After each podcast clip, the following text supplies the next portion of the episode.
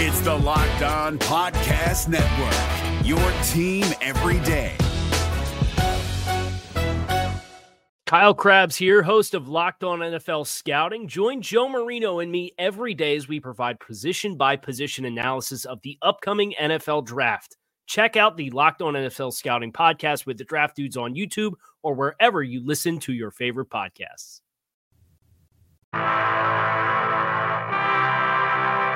Uh, I'm going to say no one's better than me.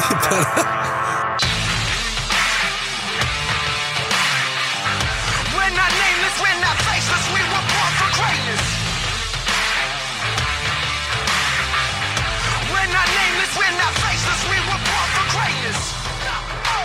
Welcome, Dolphins fans, to another Thursday episode of Locked On Dolphins. I am your host, Kyle Crabbs, and I owe all of you an apology.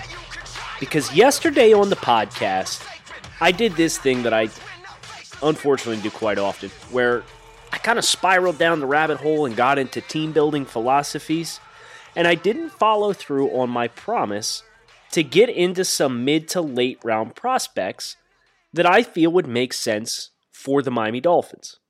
And so, hence, that's what we're going to do today on the show is talk about mid-round prospects. I might get both offense and defense in, but if I go down the rabbit hole again, you guys are going to have to pull me out. We'll do offense today, defense tomorrow. I'm hoping to get everybody in today. But there's so many options with this team having so many picks at their disposal.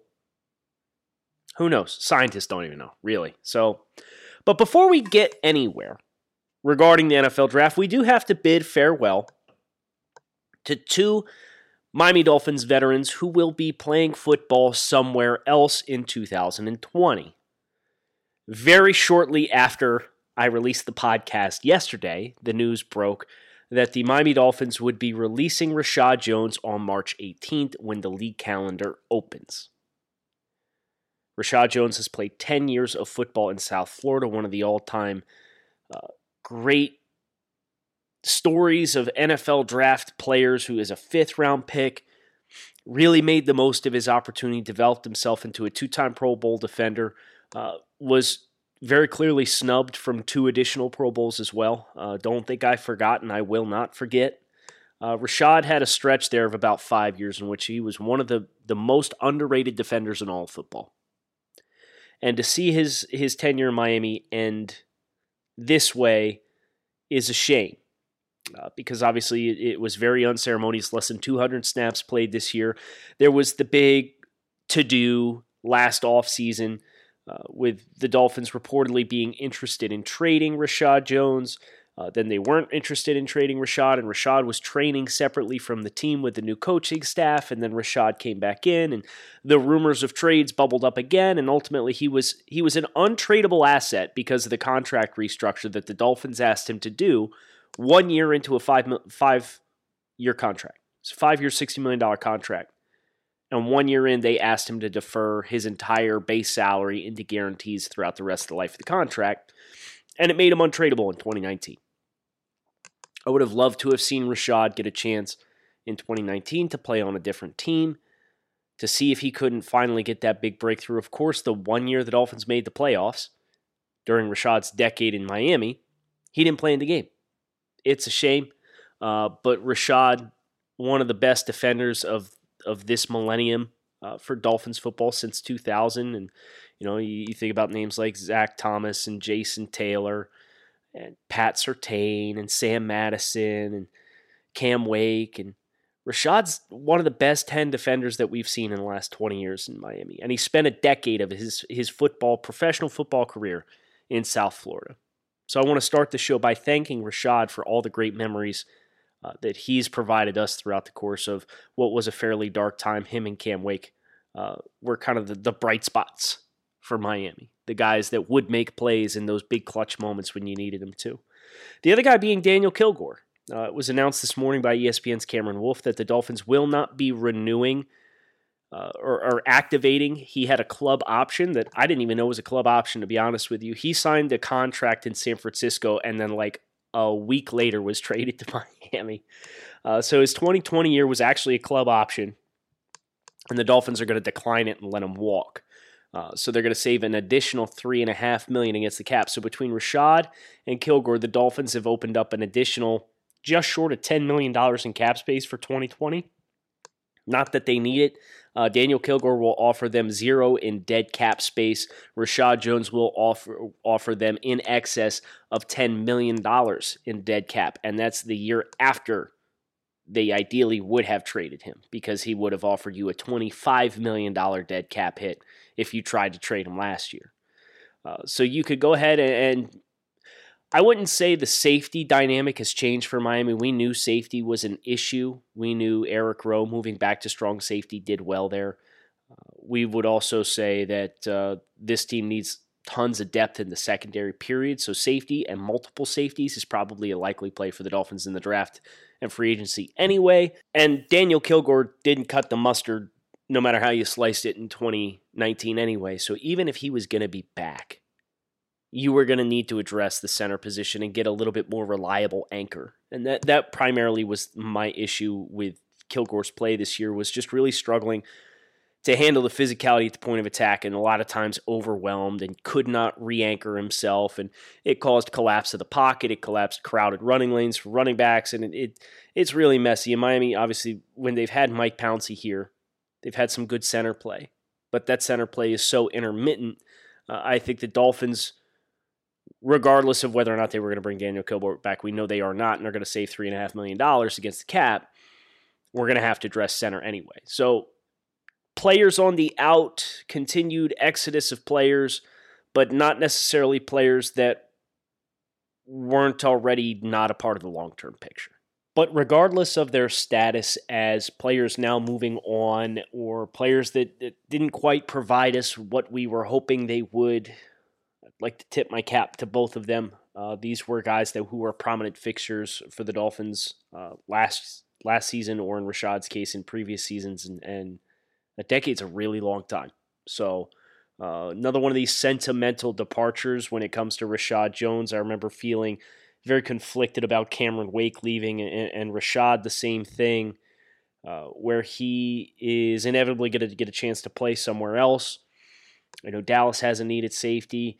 The Cleveland Browns are, are have a desperate need at safety and, and would have enough cap space that I feel like they would be a team that could throw him a competitive offer. Uh, no shortage of teams that I think could call Reshad and try and say, hey, you know, we we know durability is a little bit of a question, but we can give you a deal, uh, short term, one or two years, kind of let you prove you could stay healthy and and help us in our winning window. Uh, and, and, I hope that success comes for Reshad. Uh, we will be right back after this brief pause for sponsor identification to get into some offensive mid round prospects to late round prospects that the Dolphins need to have earmarked moving forward for next month's NFL draft. Is your team eliminated from the playoffs and in need of reinforcements? Maybe it's time for a rebuild, or maybe they're just a player or two away from taking home the Lombardi Trophy.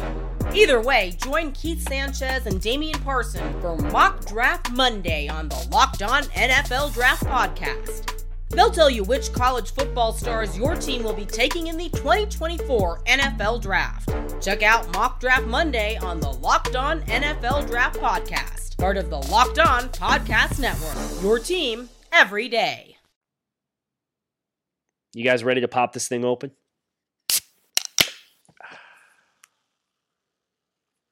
It's 10:28 a.m. I'm not going to tell you what it was. You can use your imagination. But anyway, NFL draft prospects, offensive players. Uh, going to go position by position here, and, and, I think there's guys worth talking about at each position. And Miami is not really in a position to double dip at the quarterback position because of the presence of Josh Rosen. And I know people, people, Dolphins fans ask quite frequently, well, what about just trading Josh Rosen? And it's clear he's not going to work out. It's like, well, yeah, everybody else knows he's not going to work out either. So who's going to give you anything of substance for him? And that's the big block with Josh is he's going to be here. He's cheap, he's young, he's got a good arm. They're going to work with him. Think of him as a developmental kid. Ideally, you don't, in hindsight, use a second round pick on a developmental kid. But that should that should be the perspective and the mentality that the Dolphins fans have with Josh Rosen. he doesn't have value in a trade. So it's kind of a moot point to get into talking about guys like Anthony Gordon from Washington State, who's a really fun football player. Uh, he's got a really live arm. He's a little bit more fleet of foot, can get off script a little bit. Uh, coming out of this Washington State offense that put out uh, Gardner Minshew last year. And, and, Gordon, I think, has equal arm talent. Uh, it's not quite as, as polished as what Minshew was, and I still thought Minshew was a little rough around the edges too or James Morgan from Florida International, who's more of a traditional drop back passer and some ball security issues and played at two small schools because he played at Ball State first. And but his arm talent's really really good. He's more of a prototypical pocket passer. Uh, I don't think it's necessary for us to sink a lot of time into quarterback though, just because Miami has Fitzpatrick, potentially a top 10 pick at quarterback, and Josh Rosen all on the roster. So a late round target for them really doesn't make a ton of sense. But you get to the running back position, and yeah, you get a lot of options here. Uh, if we were to generally consider the top five backs to be some combination of D'Andre Swift, J.K. Dobbins, Jonathan Taylor, Clyde Edwards Helaire, and Cam Akers, those are the guys that I would bet are, are off the board within the first 75 picks. So if Miami wants to wait, or if they wanted to double dip, that's the, the low key kind of sleeper proposition here is they have enough picks where they could double dip at numerous positions. Uh, Perine from Florida, uh, Florida kid, is a good name to know. He's uh, pretty dense. He's about 5'10, 210 pounds. Good pass catcher out of the backfield. He's he's actually cut down on his weight a little bit so that he's able uh, to move with a little bit more wiggle, if you will. And he did look good in that capacity in 2019. But with that said, he's not a super creative runner, uh, but he runs angry. And because he's so low and condensed, he can really punish you. So he's got good cuts. I like his ability to uh, set up blockers on the second level. He's never really been in a featured role. He can catch the ball out of the backfield. He runs angry. You get him the ball in check down scenarios. He's really going to make you pay. Michael P. Perine, I got in the fifth round. If he's there, uh, would make a lot of sense for me. Uh, Joshua Kelley from UCLA is another name. This guy was a, another Senior Bowl kid, 5'11, 215, so he's dense. Uh, and he's he he had a career best season this year at UCLA, and then he went to the Senior Bowl and had a really strong showing as far as burst through the hole and uh, his ability to break angles as he's carrying himself out into the second level and kind of working through the line of scrimmage and, and looking for grass to run to. Uh, so if you're looking for names, I think Miami's brand and play style, physical backs will help. It, it fits that blue collar mentality, that, that competitive toughness mentality that Brian Flores wants in his players. Uh, Josh Kelley, Perine, two day three running backs to earmark for the Miami Dolphins. Wide receivers interesting though. Because first of all, it's crazy deep. There's like 15 guys in the top 100 of any draft resource that you use. I'd recommend the draftnetwork.com. But uh, that means you're going to get really good football players uh, later in the draft. And at the wide receiver position, Miami, uh, they've obviously we, we discussed announced they're going to be parting ways with Reshad Jones and Daniel Kilgore. Is Albert Wilson next? He's owed 10.8 million against the cap this year. That's not good business. That doesn't make sense to pay him that kind of money. Even if he did look like the last couple of games, he was on a bounce back. So either you're looking at a restructure for him, but even if it is, like you got Jakeem Grant and Albert Wilson is kind of your your shifty rack run after catch guys in the slot. Neither one of those guys can stay healthy with consistency. Uh, so I think it is worth looking into some names here. Name that stands out to me uh, day three talent is De- Devin Duvernay of Texas. Some people view him as a fringe top 100 prospect. I'm a little bit lower on him. He played slot at Texas. He's 5'11, 202 pounds. Former sprinter, so he's got great straight line speed. Uh, the the problems with him is he doesn't run the top of his routes with a lot of crispness. So you're going to have to manufacture him into open spaces in order to uh, get him the football and allow him uh, to consistently have separation and create big plays. Uh, but if you're looking for a guy who's got speed in the slot, he is definitely one. I think KJ Hill from Ohio State, you know, all these Ohio State kids coming out these days with Brian Hartline working with them as the wide receivers coach. they're all great route runners. And Kill's not, a, or KJ Hill is not a, a dominant physical presence, but he's pretty crisp with his footwork. He's got pretty good hands. I, I appreciate the nuance that he brings to route running. So he would be a player for Miami as well if you're looking at day three options. Quartney Davis from Texas A&M, 6'1", 200 pounds, uh, one of the most quick-footed receivers in this year's uh, class as well. He is uh, what did not test as fast as I thought he would at like the in his 40 and stuff like that. Not he plays more explosive than what he actually tested at. So those would be the names because I'm looking primarily. I don't need guys that can play outside. We've got DeVante Parker. Between him and Preston Williams, you've got two guys that are co- going to command a lot of snaps. And then obviously Mike Gesicki is another big bodied receiver. Would like some complementary guys. Allen Hurns isn't a super shifty guy anymore. We've mentioned Jakeem Grant, but uh, he, he had his season cut short with injury yet again. So that's the concern with a guy of his stature, even though he got a contract extension. Those would be guys I would pick as kind of shifty, speedy slot guys that should be there on day three when Miami gets back on the clock in the in the early fourth round uh, and, and or late fourth round, early fifth round. Tight end, I'm gonna be real with you guys.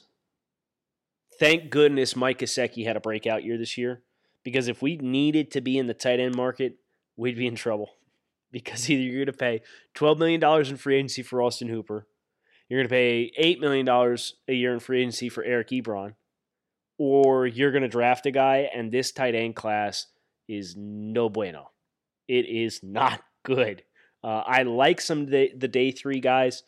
Cheyenne O'Grady from Arkansas is a name that stands out, but he's had some uh, some off the field issues uh, that actually saw him leave the program early this year. Josiah DeGuara from Cincinnati, really good hard nosed blocker. I think he would make a lot of sense. I think he's a little bit more athletic than Durham Smythe but I don't think this will be a priority for the Dolphins, uh, given the fact that you know we are going to be a little bit more spaced out as a team now, a little bit less heavy sets, more uh, kind of flex tight end, looking to horizontally stretch this field and, and, and stress the defense horizontally. Um, I Durham Smythe will be fine as a tight end too. And, and I don't expect this team to be in too big of a market here. Offensive tackle, though if you don't think the Dolphins are going to be in the market for offensive tackles, you are not paying attention. so this t- this offensive tackle class has a big four guys that will be going in the top 20, 18 being the floor. Uh, between Jedrick Wills, Tristan Wirfs, Mekhi Becton, Andrew Thomas. You could realistically see Miami spend a first round pick on three other guys between Lucas Niang, Josh Jones, and Austin Jackson. That's the order in which I would prefer them. Uh, and then day two, guys, Ben Bartch from St. John's, who's a a D3 kid who needs a year in the weight room, a little bit more uh, of a redshirt prospect, a developmental kid. Uh, Prince Tega Wanogho from Auburn is really powerful, still a little raw. He's only been playing football for four or five years. Saahdiq Charles from LSU had like a six game suspension of some kind. It wasn't really determined what it was, but the LSU team kind of hand selected what games he would be suspended for and just let him sit throughout the season on the games that they knew they were going to win. So it was pretty convenient. Uh, Ezra Cleveland might be a day two pick. Matt Peart from UConn, I also expect to be a day two pick. Isaiah Wilson from Georgia, uh, 6'7, 350 pounds. He's a mauler. Uh, he's very raw, redshirt sophomore, but I expect he'll also be a top 100 pick. So, uh, if you, unless you're planning on spending 70 or 56 for one of these guys, you know, we're expecting an offensive tackle within the first four picks, and then we're probably going to circle back, look for some appealing qualities uh, on day three. Hakeem Adeniji from Kansas is a pretty athletic build. Uh, I like his movement skills. Uh, he doesn't play to his build though. You know, he's 6'4", 305, something along those lines. And he definitely needs more functional play strength. I think the same could be said for Jack Driscoll, who was a UMass transfer to Auburn, started the last two years at right tackle for Auburn. Uh, but he's 294 pounds. Like there's a very clear size deficiency there as far as functional play strength.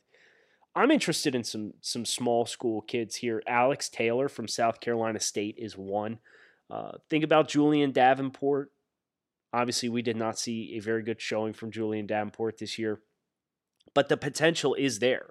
Uh, and Davenport coming out of Bucknell was another small school kid that just he needed to grow into his body and have the coaching take. Well, the coaching hasn't really took, and he's still in the process of of growing out his body.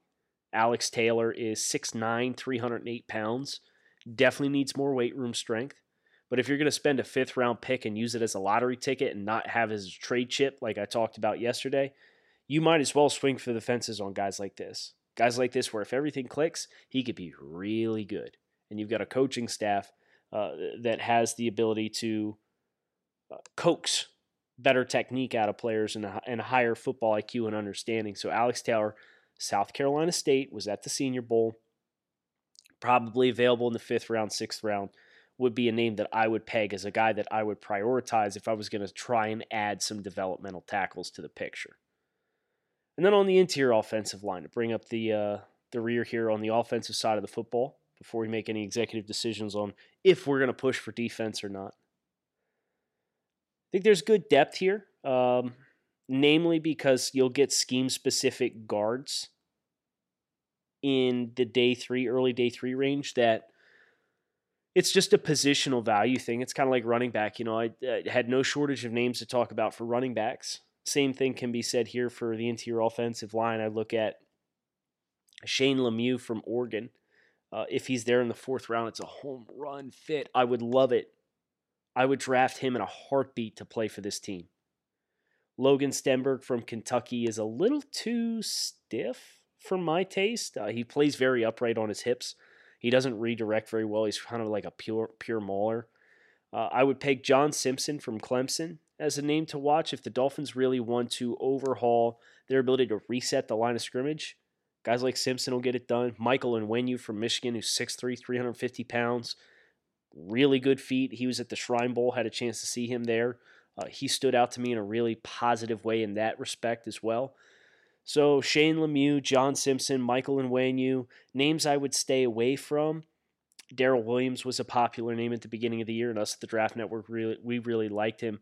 But it seemed like his play was really elevated by Elgton Jenkins. Uh, his play fell off significantly this year. He's not a name that I would target. I would be selective of when I target Tyler Biadasz, uh, another name who's play dropped off significantly this year. He lost Michael Deiter to his left, who's obviously in Miami, and, and they had good chemistry with one another. And if the price is right, I don't mind rolling the dice on Tyler, but I'm probably not drafting Tyler in the top 100 picks because he had hip surgery last year. It really seemed like it negatively impacted his play this year. And then he had shoulder surgery this year and was not able to do any of the combine activities. So, significant joint issues resulting in surgeries in consecutive years, including this year's play and tape, his mobility was less. His ability to climb to the second level and stay sticky on blocks was less. It scares me a lot. So I know Tyler Biadasz, people say, oh, Tyler Biadasz, 56, lock it in. Let's see what the medicals say first before we sign ourselves up for that. Is your team eliminated from the playoffs and in need of reinforcements? Maybe it's time for a rebuild, or maybe they're just a player or two away from taking home the Lombardi Trophy. Either way, join Keith Sanchez and Damian Parson for Mock Draft Monday on the Locked On NFL Draft Podcast. They'll tell you which college football stars your team will be taking in the 2024 NFL Draft. Check out Mock Draft Monday on the Locked On NFL Draft Podcast, part of the Locked On Podcast Network. Your team every day. I'm actually going to double back. We're going to go through offensively and name, since I just gave myself this idea, spontaneity is a good thing, right? A name to avoid at every position offensively. Tomorrow we're going to do defense. I'm going to settle in. Name to avoid at a quarterback position on day three. I would avoid Nate Stanley from Iowa like the, the like the plague. He's prototypical drop back passer, but the accuracy is not good. There's very little sense of timing. His appeal is the fact that he's got a prototypical quarterback build, and coaches are going to say, "Well, he played under center." There has never been a less relevant time for an NFL quarterback to have under center experience and it's why I roll my eyes when I hear people ding Justin Herbert for it. If you want to ding Justin Herbert, that's fine. Express your concerns with his ability to handle pressure and consistently get off script and win off script. You can cr- criticize the ball placement to some degree. Don't sit here and say, oh, he played all shotgun. Nobody cares. Nobody cares anymore if you play. it's 80% of snaps in the NFL are, are shotgun snaps. Running back, day three, prospect to avoid. I'm going to go A.J. Dillon. He had a really good NFL combine. He tested a lot better than I thought he would. But I struggle with where your every down contributions are. Like if if they draft AJ Dillon in the seventh round or sixth round, that's fine. But I think he's going to get overdrafted because he had a really good NFL combine, and at six foot two fifty, he just does not bring the ability to cut that I like to see, preferably in my running backs. And AJ Dillon, thinking about the Dolphins you better damn well make sure that the offensive line can win gaps and win at the line of scrimmage before you get a guy that can't redirect off his track. So that's a, a, toxic blend of a player's strengths and weaknesses with the Dolphins' current roster strengths and weaknesses, where we need to see that materialize before we make that investment in that player. Uh, day three wide receiver to avoid Isaiah Hodgins, Oregon State. Why? We already have the exact same player on the roster. His name's Isaiah Ford. I've seen what I need to see. Kind of silky smooth, good high point skills. That was the book on on Isaiah Ford coming out of Virginia Tech. A lot of high point contested catches, good body control, fluid with his routes. Hodgins does all those same things, and he also, like Isaiah, doesn't run especially fast, doesn't have a lot of explosiveness to him. Tight end. I'll go Stanford's Colby Parkinson because he doesn't block particularly well. He's big, tall, long at 6'7, 251. And he's like, if Mike Gesicki wasn't a good athlete, that's what you'd get with Colby Parkinson. So I feel like the watered down version of what Gesicki already brings to the table would feel like it's a little bit redundant. Offensive tackle, Calvin Throckmorton from Oregon. Had a chance to see this guy throughout the pre draft process. And when you really put Justin Herbert's Oregon tape under the microscope, you see he really struggled. He was kind of all over the place. He, he's got good size but he doesn't have good reach. He doesn't have good functional play strength. He doesn't consistently keep his balance. And then you see him in the pre draft process, and I really felt like he struggled in that capacity as well. So between what I mentioned with Tyler Biadasz is the proceed with caution and the rest of these guys, we've now had the opportunity to talk about day three players to target and earmark and day three targets on offense to avoid. I hope you guys enjoyed this kind of deep dive into some Dolphins draft prospects. Tomorrow will be the defensive side of the ball, plus whatever news inevitably drops as soon as I hit submit on this podcast because the Dolphins have done it to me two days in a row now. So, uh, the NFL too with the draft order. We didn't even get into that. If we don't get any news, we'll get into the drafts, the draft picks specifically. We have the formal draft order. Uh, I'll definitely make sure I prioritize that. So we'll get that tomorrow as well. I'm Kyle Crabbs. Hey, if you like Locked On Dolphins, if you're enjoying uh, what I'm I'm doing with the show, uh, please hit subscribe. Please let me know what I can do better. Uh, leave feedback. Uh, if you have a chance to tweet at me at grinding the tape, or if you have a chance to leave me a, an iTunes review, I would love to hear from you, the Dolphins fans, because this is the pod of the people. And uh, really enjoy giving you guys a voice, talking to you about my beliefs, trying to attach uh, my background in football scouting with the Miami Dolphins with this new philosophy that they're implementing. It's been a lot of fun so far. I'm really enjoying it. Thanks for listening. I'll talk with you guys again tomorrow. Hey, Prime members, you can listen to this locked on podcast ad free on Amazon Music. Download the Amazon Music app today. Is your team eliminated from the playoffs and in need of reinforcements? Maybe it's time for a rebuild, or maybe they're just a player or two away from taking home the Lombardi Trophy. Either way, join Keith Sanchez and Damian Parson for Mock Draft Monday on the Locked On NFL Draft Podcast. They'll tell you which college football stars your team will be taking in the 2024 NFL Draft. Check out Mock Draft Monday on the Locked On NFL Draft Podcast, part of the Locked On Podcast Network. Your team every day.